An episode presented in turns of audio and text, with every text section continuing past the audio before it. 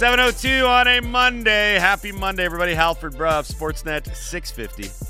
Halford and Brough in the morning is brought to you by the Dilawri family of Acura dealers. Experience the Dilawri difference today by visiting your nearest Dilawri Acura dealer today. Hour two of this program is brought to you by North Star Metal Recycling. Vancouver's premier metal recycler pays the highest prices on scrap metal. North Star Metal Recycling, they recycle, you get paid. Visit them at 1170 Powell Street in Vancouver. Okay, Jason, first you have to tell the folks about Kintec.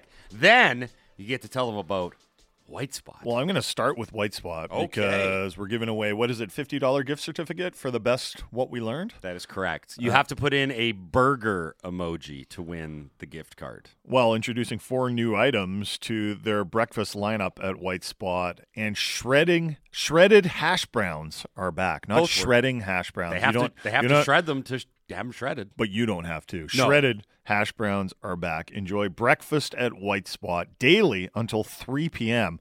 3 p.m. Some late risers can get to uh, White Spot for breakfast. It's pretty sweet. I like that. Uh, we are coming to you live from the Kintec studio. Kintec Footwear and Orthotics, Canada's favorite orthotics provider, supported by over 2,500 five star Google reviews. Find your perfect fit at kintec.net. A very, very, very busy weekend in the National Football League. So even though we bid him farewell less than a month ago, we are now rejoined by Mike Tanier, our NFL insider from Football Outsiders, here on the Halford and Brough Show on Sportsnet 650. Good morning, Michael. How are you?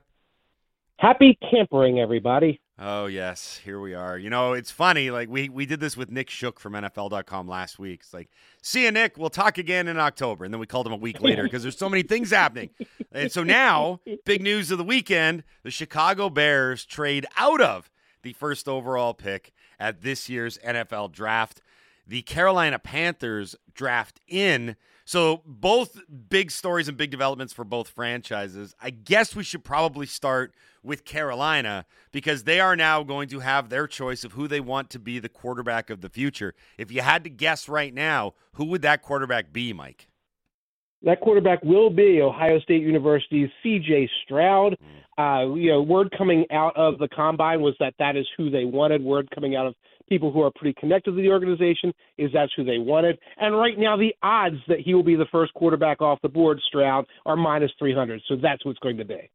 Now, the other part of this, obviously, is that the Chicago Bears get a pretty nice return in terms of uh, draft pick capital, but they also get DJ Moore, who is the number one wide receiver in Carolina. He goes to Chicago. There's this hilarious stat that we've got in our notes here.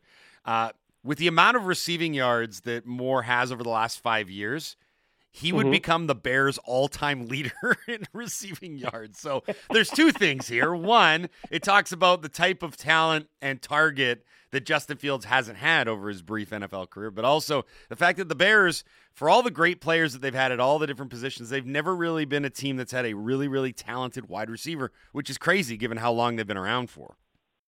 Yeah, it's been around 100 years. It's Yeah, 100 right. years. You think you'd get one? I forget the wide.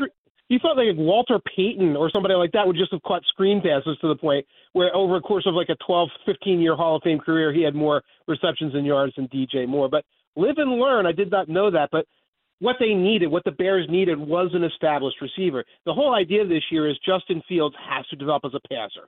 We know he's an electrifying runner. He hasn't developed as a passer. He's had no receivers. He's had no offensive line.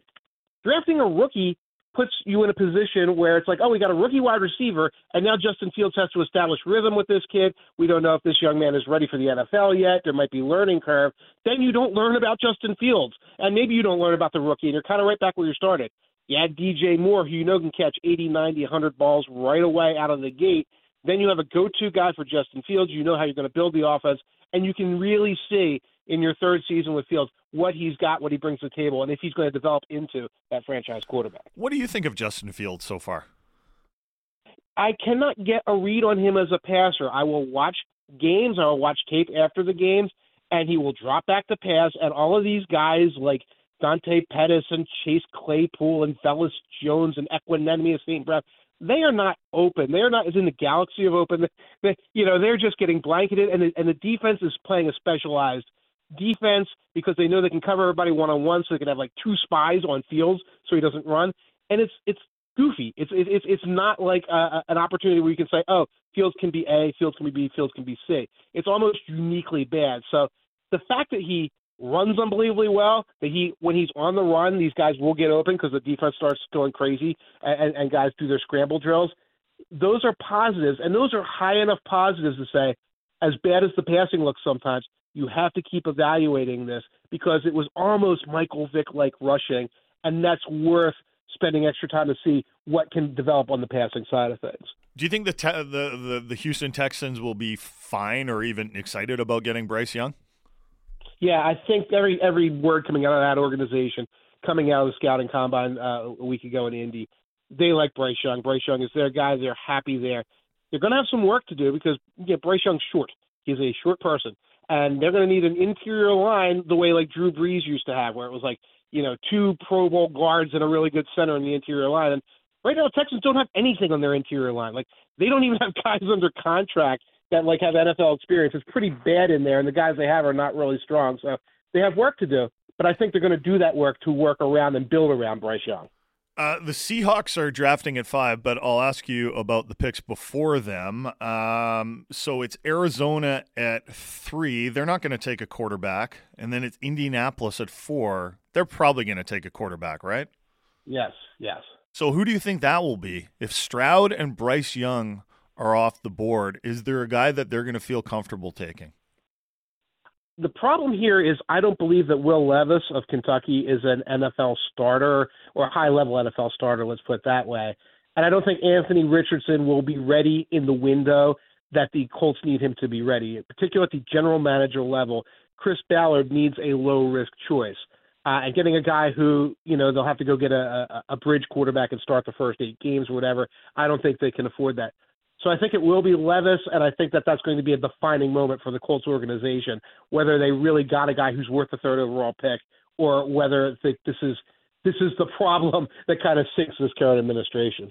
So we all know the Seahawks need some playmakers, some big time players on the defensive side of the ball, but I'm just wondering now that they've signed Geno Smith to a contract extension and he's going to be there mm-hmm. for the next little while might they be the perfect team to draft Anthony Richardson and bring him along slowly with a with an offensive line that also has some good young pieces on it? They might be. They absolutely might be. And again, one other thing they have is another first round pick. So they can take that swing, come back later and say, oh, yeah, we can still add a cornerback or add an edge or whatever you want to add with a later first round pick. So that's definitely a possibility. It's also a possibility that they sit there and and they they wait for the Washington Commanders to call or the, the Atlanta Falcons to call and see what kind of gonzo haul they could get from those teams. So it's a great position for the Seahawks to be in. If they go with Richardson, I mean that's going to be a Schneider Carroll level decision. Then it's justifiable. It makes sense, and it doesn't it doesn't cripple them if it goes wrong if they say heck with that, Jalen Carter's still on the board, and you jump on him, you can see that, and that could really help the team. And if they get a Gonzo trade, you get a Gonzo trade. It's it's really there, there's almost no way to lose where the Seahawks are right now. We're speaking to Mike Tanier, our NFL insider from Football Outsiders, here on the Halford and Brough Show on Sportsnet 650. Uh, I don't know why Laddie decided to leave the studio at that particular moment because I need him to play a clip, but that's fine. Um, I want to talk about the Green Bay Packers and Aaron Rodgers because – over the weekend, Packers president Mark Murphy spoke with the media, and it was very interesting. Oh, we've got the clip. Perfect. It's very interesting to hear him talk about Aaron Rodgers almost in the past tense. I want to play a 30 second snippet from this because I might be reading too much into it. I don't think I am, but it sure sounded like they had already come to the understanding that Rodgers was on his way out of Green Bay. But anyway, here's Packers president Mark Murphy on the current situation with Aaron Rodgers. It's kind of the happens in our game. You know, nobody, very few players play for only one team. Uh, and you know, obviously, Brett had a great career. Aaron had a great career here, and uh, regardless of what happens, you know, Aaron will be in the Pro Football Hall of Fame. He'll be in our Hall of Fame, and we'll bring him back. He'll retire his number, and uh, but this is just one of the things that you go through as a team, and uh, you know, again, we want to try to achieve something that's good for both uh, Aaron and us. So I'm not projecting here, right, Mike? This clearly suggests that he's done in Green Bay. Listen to the tone. Yeah. With which Murphy is saying, I'm so tired of this. I'm done with this. yeah, he's awesome. He's wonderful. And that is an I am done, done, done, done, done tone. And yeah, he, he mentions him in the past tense. Right. The, the logic here is pretty much everyone assumes that either Rodgers announces that he is going to the Jets uh, on the Pat McAfee show today or the Joe Rogan show or whatever he does it on, uh, or that he is retiring, which I think is a much lower option. And Murphy, in other quotes, said, "Yeah, I guess he could come back." Like, like said it in this way, like, "Oh my God, we uh, we do have to keep that possibility open." But this is an organization that is ready to move on and, embrace a transition away from Aaron Rodgers. So we're, we're, we're all just waiting. I, I got to tell you right now, I talked to my boss that the Aaron Rodgers traded to Jets um, uh, article has been written for like a week. Mm-hmm. It was written already. Okay, we're just waiting to put it up there with the like particulars, and, and I and I bet you there's a hundred sites that can say the same thing, and we're all just waiting for for for the Bonnie Prince of Denmark to make his uh, make his decision. So let's say that happens. Jordan Love, who was drafted, it seems like 20 years ago now, is, he's yes, he, yes. he's he's the guy then, or could they go? Mm. Would they bring in maybe an insurance policy? Like, how much does next season matter to the Packers? I think it would be a transition season. I don't think they care about an insurance policy. I think their cap situation because they're still going to eat a bunch of Rodgers bucks even with the trade because there's like signing bonuses that are prorated. So they're not going to be in great shape to go out there and get that insurance policy. I think they evaluate Jordan Love that year. I mean, they drafted him for, uh, uh first overall. They've kept him. I mean, in the first round, they've kept him for a couple of years. They want to see what he can do. They can put him out there with Watson, put him out there with Dobbs. This would be a transition season for it. And again, the owner is ready for it. I think Packers fans are ready for that at this point too. It's like, oh, let's let's have a year where we're talking about rebuilding and we're excited if we win a game 16 to 13. Let's do that for a while because everybody's kind of worn out with this Aaron Rodgers saga. So does the NFC North now belong to the Detroit Lions? yes. What? Yes. Yes. The the the Vikings are purging. The Vikings uh, got rid of Adam Thielen. Zadarius Jones wants out. Eric Kendricks is gone. They are they are cutting salary aggressively because uh, their ownership and their their general manager realizes last year was goofy. It was a goofy year. It's not sustainable. They are cutting salary. The Packers are transitioning. The Bears are rebuilding, starting over to, to, to a degree. This belongs to the Detroit Lions, who can add two first round picks in the upcoming draft, in addition to whoever they might sign over the next couple of days. How do you think the Jets will look if Aaron Rodgers is their quarterback? I, don't know how to answer that. I think they're going. Uh, Aaron Rodgers is going to tell them how to look. I, uh, their offensive line is not in ideal shape. Um, their defense has some very good pieces, but kind of had a lights out year. Where if you look at it statistically using Football Outsiders metrics, they'll probably slide back a little bit on defense. This is a team that I think gets Aaron Rodgers and kind of comes in still as certainly second in the AFC East, maybe third in the AFC East, as we saw the, the Dolphins just uh, added a piece there along the way. So this is a very strange fit for the Jets, where they're putting an awful lot of eggs in the basket of saying, "Yeah, here we come. We're going to be the top wild card team in the AFC." okay, I got to ask you about the off-field stuff because uh, Aaron Rodgers has had. God, I don't want to call it a charmed existence, but he's had a very comfortable existence in Green Bay because, in part, the market, right? Like I think yes. that fan base is so loyal and so dedicated that they're willing to overlook an awful lot from their starting quarterback as long as the starting quarterback can deliver. And I mean, look, they've had two Hall of Fame guys in a row in Brett Favre and Aaron Rodgers, both of whom have um, colorful situations off the field. But now, yeah. you know, we all remember how it went for Favre in New York, and then it started kind of optimistically and then ended on a sour note. I don't think the two are comparable in that sense, but given where Rodgers yeah. is at currently in terms of his views, the way he goes about dealing with media, is he does he really understand what he's getting into here going to New York basically? No, he doesn't because he's an egomaniac. Uh, and those of us who understand it understand it. Um, and we saw an example of it last year with Russell Wilson. When you're in the local market there in Seattle and uh, you might want to uh, publish something about Russell Wilson being a weirdo, you don't do it because you have your sources that you have to protect. You have the organization that's going to look at you as kind of side eyed if you do it. And like some of these guys won't come out and say how weird things are with Russell Wilson in Seattle. Russell Wilson goes to Denver And the Denver guys are getting sources that don't have any loyalty to Russell Wilson. And you start hearing things like, oh, you know what? He's calling plays from his last team as audibles and stuff like that. And all of this stuff comes out very quickly because you change places and you don't have that cultivated relationship. That's exactly what's going to happen with the with New York, except that it's New York. Except that there's a dozen newspapers and 50 different outlets and, and and like everything that you say and do is broadcast across multiple radio stations and et cetera. So this is going to be a this is going to be a poop show. It's going to be a poop show, and Aaron Rodgers is going to claim to be above it, and he's going to act like he's above it. But what is going to impact is every wide receiver, every offensive lineman, everybody who gets the splatter damage of reporters going up and hounding them. Hey, Aaron said this. What do you think of that? Aaron said this. What do you think of that? That's where it starts to weigh down on the teammates and it starts to weigh down on the team and becomes the dreaded capital D distraction that uh, you know if you if you're not winning, if you are not ten and zero oh when this kind of thing happens, beware because it's beaten the Jets up in the past, it's beaten up other teams in, on the East Coast in the past, and it can happen to Aaron Rodgers and the Jets this year. Mike, this was great, man. Thanks for doing this. We appreciate it. I'd say we won't talk again for a long time, but let's do this again before the draft.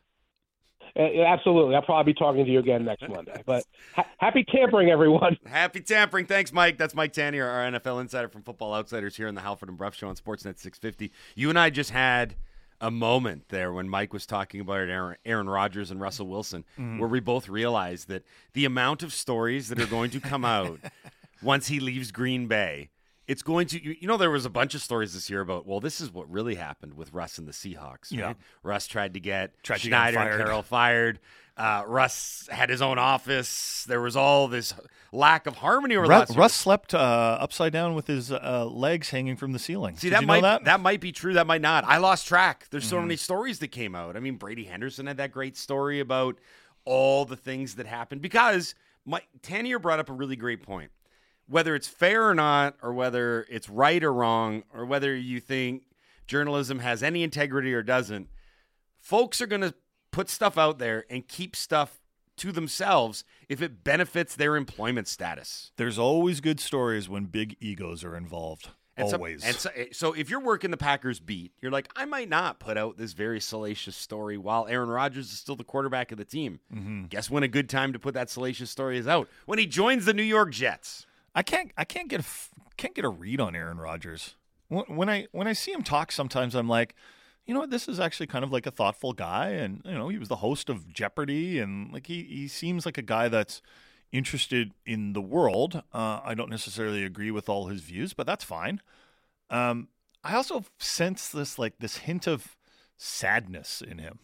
Do you know like there's there's a sadness in Aaron Rodgers, like he's he's really searching He's one of those guys that's searching for the answer. And we can mm-hmm. make fun of things like going and doing the darkness retreat or, or whatever he does. And, and there's nothing wrong with searching for answers, but he just seems like. Do you get the sense too? Like he seems like unsatisfied I get the sense with his that, life. I get the sense that he figured out football and he figured out that he's really good at football. And mm-hmm. then he's mm-hmm. like, but now what? Is that it, life? Well, I mean, and, and to be fair, he's had a a much longer, just in terms of tenure and longevity, a lot longer than some people. There's some people that have to retire before the age of 30, mm-hmm. and then they can't do the thing that they knew, and really the only thing they knew if they're going to the NFL. You sure. don't have a lot of. I mean, I'm I'm sure there's some NFL guys like uh, Laurent Duvernay Tardif who went to med school. Sure, yeah, right, at totally second career. That's a bit of an anomaly. I'd say 99% of the guys in the NFL are like, what do you do? Football. Then what? More football. I was at Chapters the other day and he's written a book. Right. And I, and I went by, I was like, oh, you've also got time to write a book. Yeah. So there's certain, God, I hate you. certain individuals that do a lot. and then there's not. And then, you know, I, the JJ Watt, I remember he's another guy that I, I, I enjoy listening to. Mm-hmm. If maybe sometimes I kind of find him a bit over the top. Yeah, a bit much. But, but overall, mm, I don't know he had a really great spiel. I think it was during one of those terrible end of seasons with the Texans, where he was talking about his NFL career, and he's mm-hmm. like, "Look, I made the conscious decision to put everything else on hold in my life while I had the physical ability to play football." So, mm-hmm. like, he didn't entertain hobbies or interests or anything because he knew that his football career was going to be a finite amount of time before basically his body broke down. Yeah. Right. And it did. But he said if you uh, approach it that way, uh, you better be ready for what's on the other side. Mm-hmm. Because when football stops and that's all you've ever done, like, I don't know about anything. what do I do? Like, someone used to tell me what to eat, and someone used to tell me when to wake up, and someone used to tell me when to stretch and get ready. Yeah, right? you're like, when do we wake up? I don't even know how to tell time. Yeah, it's, we had a calendar and a clock. That's told me what day and time it was. I never knew that stuff on my own, but that's the reality of life. So, uh, to getting back to Rodgers, um, I think he's a guy that is probably looking into the horizon, the abyss, if you will, and be like, "What am I going to be?" And really took that question seriously. Some guys will just be like, "Ah, I'll sell insurance, Podcast host. yeah, I'll, host, I'll get a Yeah. podcast, right? And they'll just kind of they'll wing it, and then they'll you know, and then w- with a lot of guys, I think there's a a real Well, the guys that have made a lot of money, they, they they don't have that urgency to go and find a new career that pays them well. and some guys don't. Th- I mean, I think the problem is I do think genuinely, uh, Rodgers thinks deeply about things. And Yeah, I think he's a thinker. Yeah, and I think that's Yeah. what that's probably to his benefit and detriment because a lot of other guys are like, "Hey, I played a long a long time in the NFL. I made a lot of money. Now I can go do cool stuff for the rest of my life, and I don't have to worry about money." Yeah, and I like golf, and that's and great. I like golf and nice courses. Yeah, and the old team brings me back for charity events. I like those, right? Mm-hmm. They they they they're gonna maybe retire my number. That's pretty cool, and that's it. You don't have to worry. Uh, Rodgers definitely, and again, we're projecting on a guy that we've never met and never will, right? But we might book him on our show. You never know. well, maybe if he maybe if he comes and does the JCC dinner, like we could get him in. True, yeah, yeah, yeah. yeah. Because I mean, that's the caliber of guest. And By the way, Gronk's doing it this year. In case you haven't heard it, but um, he's a fascinating character. I am really interested to see what it'll look like outside of Green Bay because there are you know certain guys. He's you- protected in a way in Green Bay because it's such a small market. I, I know the Packers get a lot of attention, and he gets a lot of attention, but he's gonna. It's it's easier to shield someone in Green Bay, Wisconsin, than it is in New York, New York. I mean, it's it's really really interesting that we're going to see uh, in consecutive off seasons Russell Wilson and Aaron Rodgers change teams. It's it's crazy. That's that's a land uh, landscape change in a major way. Now, it could be in a negative way if Rodgers plays the same way Russell Wilson did in Denver in that first year. because remember, when Denver made that trade, they shot way up in terms of Super Bowl odds. They wasted no time signing Russ to that gargantuan extension. Like they weren't just talking about being a playoff team; they were talking about being a Super Bowl contender in Denver. And they were talking similar to how the Jets are talking right now. Yeah. If if only we had a quarterback. If Yep. we, we, we've got all this other stuff. We got some great weapons on both sides of the ball. We just need that elite quarterback. Didn't work out for Denver. We'll see if it works out for the Jets. If indeed Aaron Rodgers is traded to that team. Uh, more Canucks talk coming up. Lots more Canucks talk coming up because IMAC's going to join us at 8 o'clock. So, about half an hour from now, we'll talk to IMAC. But uh, in the next segment, we will dip into the Dunbar Lumber text line. So, if you got any questions or comments about anything in sports, specifically the Canucks, uh, text into the Dunbar Lumber text line at 650 650. Will today be the day that the Canucks sign Aidan McDonough? Or will this week be the week that they sign Aidan McDonough? And who is Aidan McDonough? And what could he mean for the Canucks going forward? You're listening to the Halford and Brough Show on Sportsnet 650. The most comprehensive Canucks coverage in the city. Canucks Central with Dan Riccio and Satiar Shah. Be sure to subscribe on Apple, Spotify, or wherever you get your podcasts.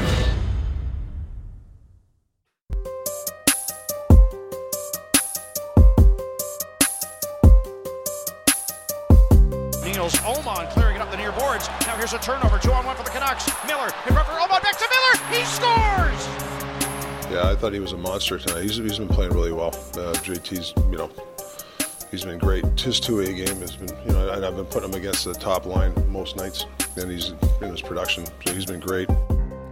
JT Monster. Huh? Well, Maybe. maybe. Just workshopping some stuff here on the Halford and Brough Show. Keep workshopping.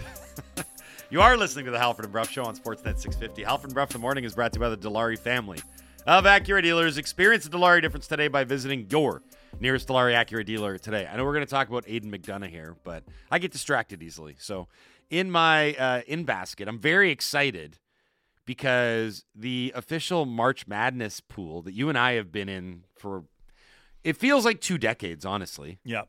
um, it came around because March Madness is now just days away. Selection Sunday yesterday. You get those meaningless play-in games over the next couple days, and then Thursday the tournament starts. So that's always cool. Um, we need to find a guest, one, to come on and talk about this. Yeah. Uh, What's the going on basketball wise? Yeah, Now so- I thought Alabama was a football school. Uh, I don't think they've never they've never been to the Final Four. Yeah, I think you're correct. Yeah. uh, they've had a very tumultuous season. Yes, they involving have. one of their star players. So there's that narrative that we're going to get into. Also, uh, good CanCon, Canadian content. Mm-hmm. Zach Edey, who is approximately 11 feet tall. he plays for the Purdue Boilermakers. He's the consensus player of the year. Purdue is one of the number one seeds going into this tournament. I also want to add, and this is the classic example of how people sometimes get their nicknames. So in this pool, the guy that runs it calls me Waldo Right. because once Once. once I wore a red and white striped shirt in front of him. Yeah. Once. And I think it was probably in like 2006. and to this day, he's like, What's up, Waldo? Like, and I, we got a buddy of ours. And uh, one time in the 10th grade, we were on the basketball team and he wasn't feeling well. And we were at the end of the bench, so he wasn't playing anyway. So he looked at me. He's like, Can you just tell the coach, like, I'm not going to be able to make it? I don't feel great. And he said, and you know, like my my lips are really chapped because he was he was he was sick and he was dehydrated. So the coach was like, I won't say the guy's name out that. The coach asked me, he's like, "Where's so and so?" And as loud as I could, I'm like, "Oh, he couldn't make it. He has chapped lips." That guy's nickname was Chap Lips until he graduated. You could not say his name in the hallways without someone being like, "Chap Lips." Old Chappy. Old Chap. Yeah, Oh, Chappie just should have been it. So right? if you wanna, yeah, if you wanna understand how the dude, mi- the bro mind works, the dude mind works. That's how you end up with nicknames. Well, you call me Laddie. Uh, this is the only place I get called Laddie. and that's never gonna leave you. A dog is the same way, right? It's just never gonna leave you. That's just how it works. Those are the rules. They are unflinching. So here's the week for the Vancouver Canucks, who have won four straight games. They're currently on a six game homestand. They've won four of those five, four in a row. They lost the first one to Minnesota. They've since beaten Toronto, Nashville, Anaheim, and Ottawa. They finish off that six game homestand tomorrow night, Tuesday, against the Dallas Stars. Then they head down to Mullet Arena in Arizona to play the Coyotes on Thursday. Then they do the uh, LA Anaheim back to back double on Saturday and Sunday. So some winnable games in the next few games as well for the Canucks. Um, you remember a few days ago when we started the show with news that Guillaume Brisebois I do. had signed a contract extension, and that was the most Vancouver sports media way to start a sports radio show. I almost hit the breaking news button. Almost. Well, the Vancouver Canucks uh, re-signed uh, Phil DiGiuseppe on Sunday. The Canucks locking up another dependable depth piece, and I think you would say the same about Brisebois. He's a guy that's been in the organization a while. DiGiuseppe hasn't, but Brisebois is a guy that I think has been called up from the AHL a few times this season. I think he's looked pretty good. He's looked like He's looked like an AHL player that can play the odd shift in the NHL, right? Maybe even a bit better than that. And he's the longest tenured player on the team. I've actually quite liked Phil DiGiuseppe's game since he joined the organization, and I think he should have been with the team for more games than he's actually played. Uh, he got a two-year deal. Dhaliwal reported that it's one way in both years, so the Canucks are investing something in uh, Phil DiGiuseppe there. Um, Guillaume Brisebois, for example, if you want to contrast it, he signed a two-year deal, but the first year was a two-way deal, so he was making half as much in the minors, and the second year was a uh, was a one-way deal. Um, DiGiuseppe is also one of these guys that you can tell that Rick Tocchet is trying to turn into a penalty killer, Yes. right? Like, and he's been out there. Um, has he been great? He's been fine. Uh, the Canucks penalty kill has improved, so maybe he's one of those guys that Rick Tocchet is looking and going like, "Look, I got to find penalty killers." Um, and this is going to be an organizational challenge to help improve the PK. The PK has looked a lot better, but the PK has looked better with two players, JT Miller and Elias Pettersson, who are real top line players. And Rick Tocchet, when he first took the job, was like, "Ah, I don't know if I want to play Pettersson on the PK. I don't know if I want to play JT on the PK because those guys play a bunch of in a bunch in other situations, power play time, but also five on 5 And if I have these guys out on the PK, they're going to tire them down, and I want them I want them fresh to play at evens and, and, and on the power play. But I think what he's learned since he got into Vancouver is uh, they don't have many good penalty killers, and his best options are to have Pettersson and Miller. So we'll see what the unit looks like next year. Who's do they go out and find some more penalty killers in free agency or the trade market? Let's park that conversation for now Okay. and bring it to Aidan McDonough, who is at Northeastern. Well, he's just finished his hockey career at Northeastern after four years there. Now, the Canucks tried to sign McDonough in the last offseason. And in fact, they quite they they pushed quite hard to sign this kid because we all know if you go back for a fourth year in college, mm-hmm. then you can become an unrestricted free agent in August after you finish that season. That's just the way it goes. And we've been through this dance before.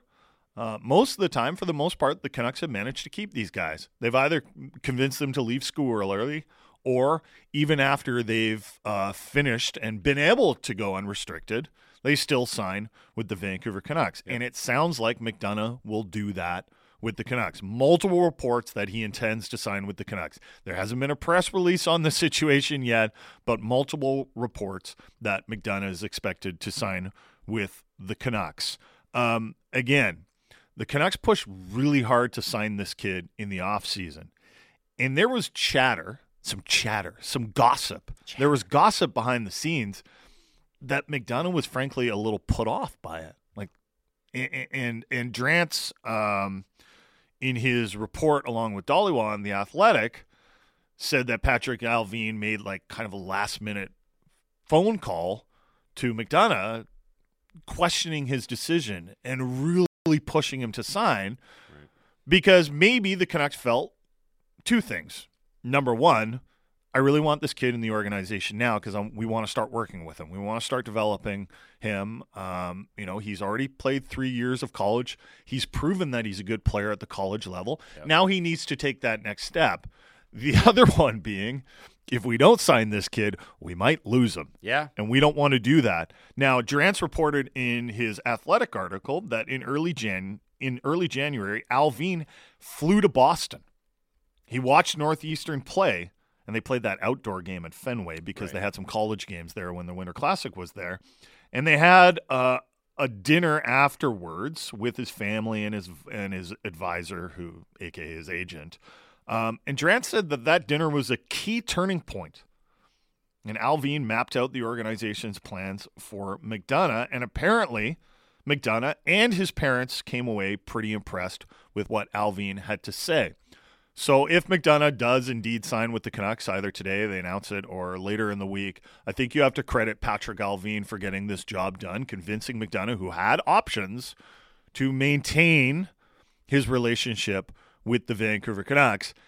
Now we just have to find out is this kid a player? Mm-hmm. That's really what it comes down to because I don't I mean I'm not I don't think it's fair, but I'm going to bring it up. Like, it, and a lot of Canucks fans are inevitably going to look at, or maybe even dangerously compare him to Adam Gaudette just because of where they came from. Right, late round picks, went to Northeastern, turned themselves into pretty good players at the collegiate level. Gaudette to the point where he was in that Hobey Baker whole thing, and now you look at it, and Gaudette never really panned out at the NHL level, which I think dovetails into a very important conversation about prospect management, prospect development, and maybe Mm-hmm. not necessarily rushing guys to the National Hockey League level. Because it was Ryan Johnson, or was it Trent Cull? It was Trent Trent Cull. Cull that we talked to.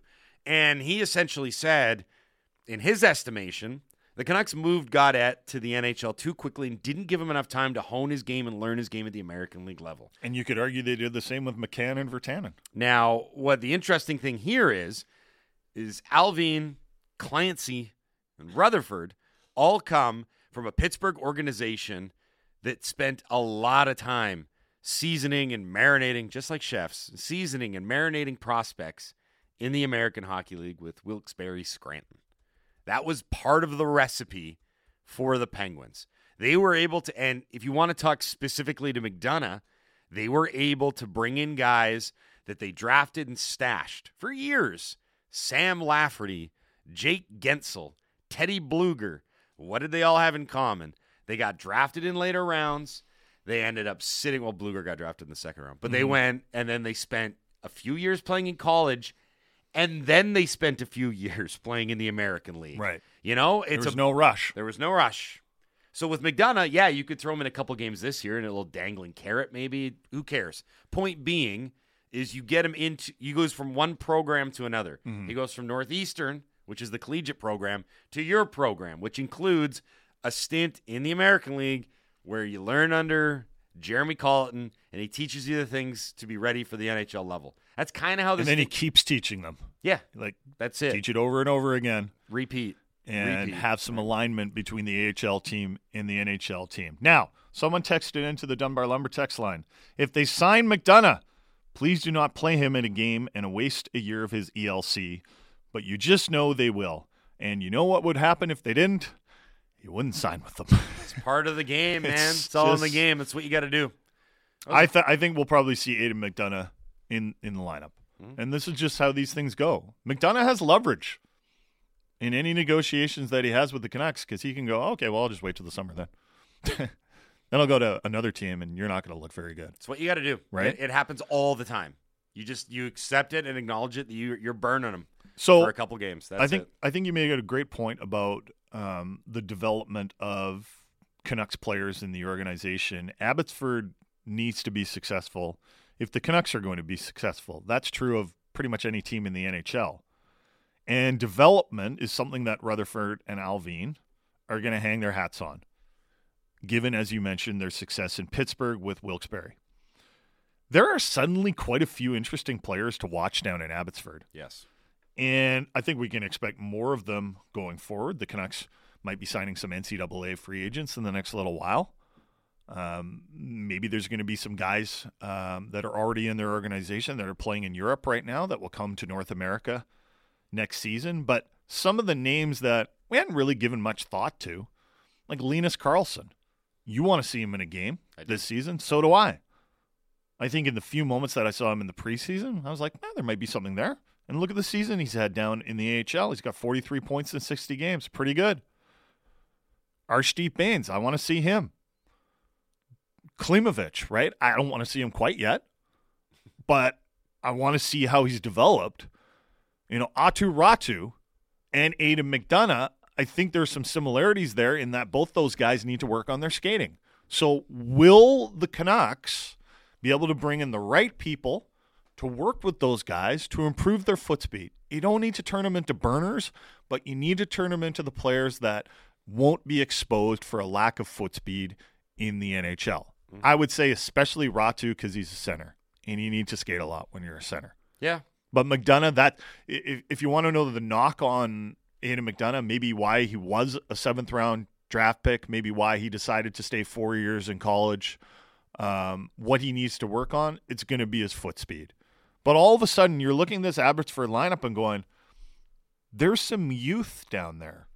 It isn't just like the veterans that are leading the way down there, veterans that you're kind of like, well, good for Abbotsford, and I guess the fans that go out to watch the Abbotsford Canucks because they're helping them win. But really, you know, how much is Justin Dowling going to help the Canucks in the next few years? Noted AHL assassin Justin Dowling. Phil DiGiuseppe is the same thing, right? Like it's cool if he's piling up points for your American League team, but he's not part of the future. Uh, Gurjeet texts in, guy says the ship sailed on Rathbone becoming an NHL contributor. haven't heard a word about him in a while. Oh, that's because you haven't been listening to our show, I guess, Gurjeet. We talked about him last week. We Yeah, actually, we- we actually, I threw a question out there. Do you think Rathbone's going to be with the Canucks next season? And I pretty much said no. Halford still thinks he will be. Um, I don't think he's seen as a good fit in the Canucks organization because I think he's seen as a not good enough version of Quinn Hughes, who his bottom line offensively hasn't been enough when he's been in the NHL. And the Canucks need more shutdown defenders, and Jack Rathbone doesn't fit that bill. So I think he's a trade chip in the offseason. I don't know what its value is, but I, I, I could see that. And I could also see Jack Rathbone going, you know, I need to change the scenery. Uh, Gurge, can I call you Gurge? I feel like we're friends now. You texted into the show. Um, it's a good question to ask though, because um, I don't, I don't think that Ra- the start of Rathbone's pro career was handled especially well. Some of it was circumstance. Like Yeah. he reminds me a lot of DiPietro in that he just hasn't had enough games overall. He didn't even play that many games at Harvard. Then the pandemic hit, and it, it, was just it was a it was a bad situation for his development because what do you need in the AHL? Yeah, you need good coaching. You you need good mentors. You need the opportunity. Most of the time, you just need reps. You just got to go out there and do it. Well, he was definitely not the right guy to throw into some of these situations, including the one for the Canucks at the start of this season, where the expectations were so high, i.e., playoffs or bust. Uh, the structure was so bad, and the blue line was so weak that people were counting on him to be like Quinn Hughes. Remember that? We Well, he was the he, Quinn but, Hughes but he, he was the guy down in the HL. He was their number one offensive defenseman. But this year in the H, in the AHL, it's been Christian Wolanin, Yeah. who we've seen in the NHL. Look at these numbers: Wolanin, fifty-five points in forty-nine games. Rathbone, just twelve points in twenty-nine games. Last season, Rathbone was a point-a-game player with the Abbotsford Canucks. And a lot of that is opportunity. And if Rathbone is probably reading the tea leaves, he's like, uh, this organization does not want uh, does not like care about my development right now because they don't see me in their plans. Yeah, I mean, it hasn't. It's been tough, right? I'm just saying, like, it's very nuanced. But to answer Gurjeet's Gurge, my good friend, uh, his question, uh, I would not. So have you changed your mind then? Do you think Rathbone's have I, have I convinced you that Rathbone's probably going to be in another organization next season? I think that I think the the wager that we made was a trade. Like, would he be somewhere else? Right? Would he? would he be in a different Yeah. organization next season? I think pro- I said probably yes, and you said probably. I said probably no because I'm just not sure that there's a lot of. I don't think there's a lot of people enamored with him. Period. Right now, like it's a very. I mean, he's not. I think you could. I think you could sell another organization on giving him a chance. He's 24 in May. Mhm. That's so. What is, there's going to be a lot of people that are like, "Where's the ceiling here?" I think he'll get another chance somewhere else, but I also think that if you're the Canucks, you're like, "Well, we could also see if it works out here." Like, there's no, no harm, no foul of him playing American League games. I just don't know. If the relationship is still good, it needs You to bring be good the- between player and organization. For example, I would contrast Rathbone's situation greatly with Hoglander's situation, and some people were having them in the same boat. Like they came up to the NHL, they both had some flashes, and people generally were optimistic about their chances, and now they're down in the AHL. Mm-hmm. Hoglander's getting a big time opportunity down in the AHL. They're trying to turn this kid into a player. Yeah. It doesn't seem like they have the same focus with Rathbone. That's all I'm saying. Um, before we go to break, I wanted to just mention really quickly the Philadelphia Flyers, and it does have kind of a Canuckian tie-in here. Uh, so Sunday, uh, interim general manager Danny Briere met with the media for the first time after Chuck Fletcher had been fired, and they started what seems like it's going to be a major overhaul in Philadelphia. Um, Briere said, and he acknowledged that he's not getting the full time gig. It's interim for a reason. They're going to conduct interviews for a new president of hockey ops and a general manager, so they're going to go to that model. And Briere framed it as being like his on the job interview. Like he's going to interview for this job while working in the job. So that's fine. Um, if you're talking about a team that's un- going to undergo a pretty seismic change, and because the organization is at a crisis point, I feel like Philadelphia might be the one in the NHL this offseason. Like, I feel like this is a team that could really go any particular direction. And by any particular direction, I mean go all the way to the bottom and restart it from scratch. Um, they just look like an organization that is going through a real crisis moment with Do you think they'll keep Carter Hart? I don't know. I think and that's why I brought this up. I think everything is on the table for Yeah. Philadelphia. If so, if you're talking about a Like he's team, the only is is he the only guy? I don't know that organization well enough, including their prospects. Um, you know, in Vancouver, we've got the untouchables, if you want to call them that, in Pettersson and Hughes. Demko's name is thrown out there, but like, do do the Flyers have any untouchables? I don't think so. That's kind of what I was getting at. Yeah. Is if you're the if you're a fan of this team, the Vancouver Canucks, and you know what next season means, and you know what they have to do to get there, they're going to have to go shopping in the offseason. They're going to have to pluck from teams that are ready to sell. Mm-hmm. And I just just keep an eye on Philadelphia. That's all I'm saying. Are they could they be kind of like Chicago was heading into this season? You know, they unloaded a lot of guys. Uh, they made the Kirby Dach trade with Montreal. They made the DeBrincat trade with Sh- with with Ottawa, and all these kind of youngish guys were still traded because they were like, yeah, they're young, but we just we don't see them as being part of the next great Chicago teams. Like, for example, on that note, uh, Joel Farabee, who's the former first round pick, he signed, he's only 23 years old. He signed long term there. Uh, he's already kind of run afoul of Tortorella, right? He, Farabee's had a tough year. He's been hurt. Uh, Torts has either scratched him or plummeted his ice time. And then I guess the agent came out and said something, and then Torts responded like Farabee and the agent should shut up. So that's a good situation. Clearly, that's going well.